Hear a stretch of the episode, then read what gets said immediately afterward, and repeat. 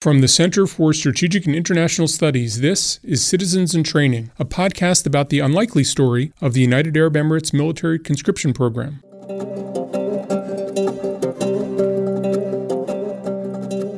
I'm John Alterman, a Senior Vice President here at CSIS, the Zbigniew Brzezinski Chair in Global Security and Geostrategy, and Director of the Middle East Program. And I'm Margot Balboni, a Research Associate in the Middle East Program. In 2015, I first started hearing that the UAE was instituting a draft, but I didn't know much about it. It seemed a little strange.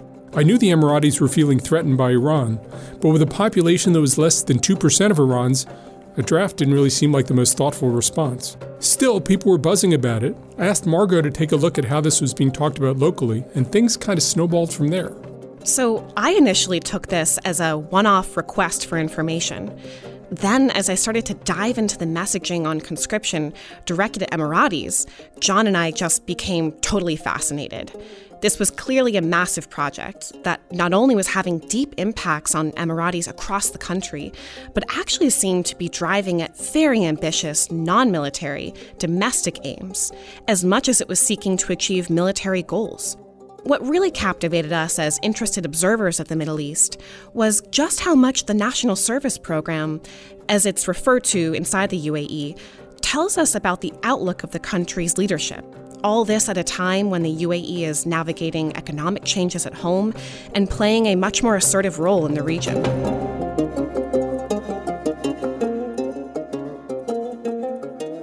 We traveled to the UAE and we spoke to a wide range of people. Some were the people building the military conscription program, and all the people we spoke to were affected by the program in some way we not only had really incredible access to senior officials, but those officials were remarkably open with us. Our travels took us from one end of the Emirates to the other, and it became clear that conscription is a lot more than an effort to just build the military. It is a stunningly ambitious experiment to use the military to shape a new kind of citizen for the future of the UAE. The point was really underscored when we spoke with some of the program's architects in Abu Dhabi, and they laid out for us the metrics of success they had in mind. There, sitting in the middle of a military compound surrounded by officers in uniforms, they were poring over statistics like rates of volunteerism, the incidence of traffic accidents, blood pressure readings, and even the divorce rate between young Emiratis. One senior official said, I want the national service to become a way of life, the 13th grade.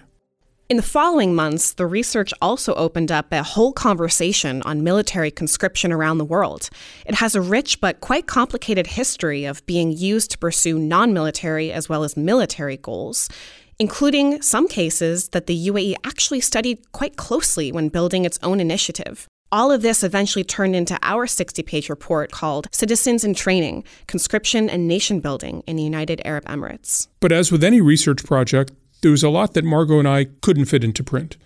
Partly that's information we learned about the program itself, but an even larger part are ways in which the UAE program casts light on things that affect a whole range of different communities around the world.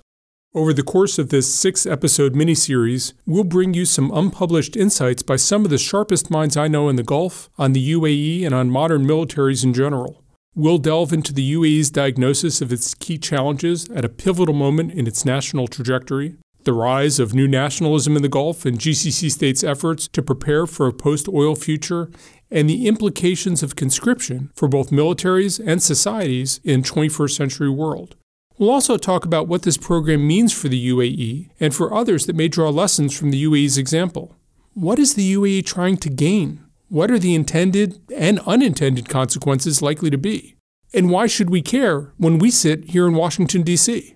You'll hear from Greg Gause, the head of the International Affairs Department at Texas A&M University's Bush School of Government and Public Service. I don't think even uh, Mohammed bin Zayed believes that by building an Emirati defense force through conscription, he's going to be able to, to fight wars on his own against enemies. But I'm struck by how much this focuses on the internal security challenges. He's one of the world's preeminent experts on the Gulf, and he'll talk about what national service can tell us about the UAE's vision of its present and its future.